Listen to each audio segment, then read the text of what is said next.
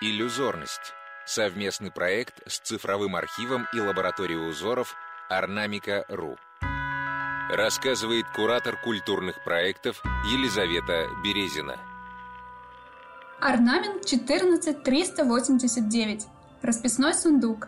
Вторая половина XIX века. Архангельская губерния. Композиция росписи боковой стенки сундука разделена на три части металлическими полосами оковки. Перед нами характерный растительный мотив уфтюжской росписи. Фон росписи глубокий, черный, широкими мазками зеленой, голубой, желтой и оранжевой краски, словно прорастают сквозь глухой фон завитки растительного орнамента. Хотя изображение растения решено очень условно, мы видим, как оно стремится и тянется вверх своими листьями и побегами. Боковые панели стенки сундука расписаны симметрично относительно центральной части.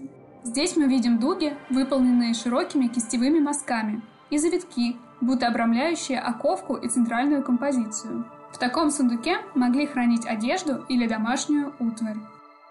Творческая ассоциация от Диляры Вагаповой, солистки группы «Мураками». Насколько я знаю, сундук – это слово все-таки тюркского происхождения, там сундук, коробка, да, в которой хранили всякие разные драгоценности и не только.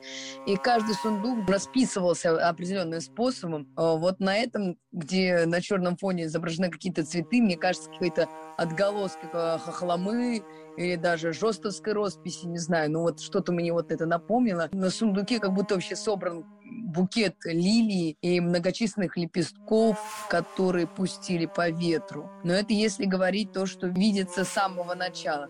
А если приглядываться, всматриваться внутрь рисунка, как я это называю, ну, для меня это какое-то, знаете, напоминание о том времени из детства, когда я в школе училась расписывать хакламу. Мне прям это очень нравилось. Я любила, я ходила э, в народный ансамбль, и мы вот там расписывали. И вот прямо ощущение, как будто бы это я в детстве расписывала. Прям вот мне это напомнило этот период.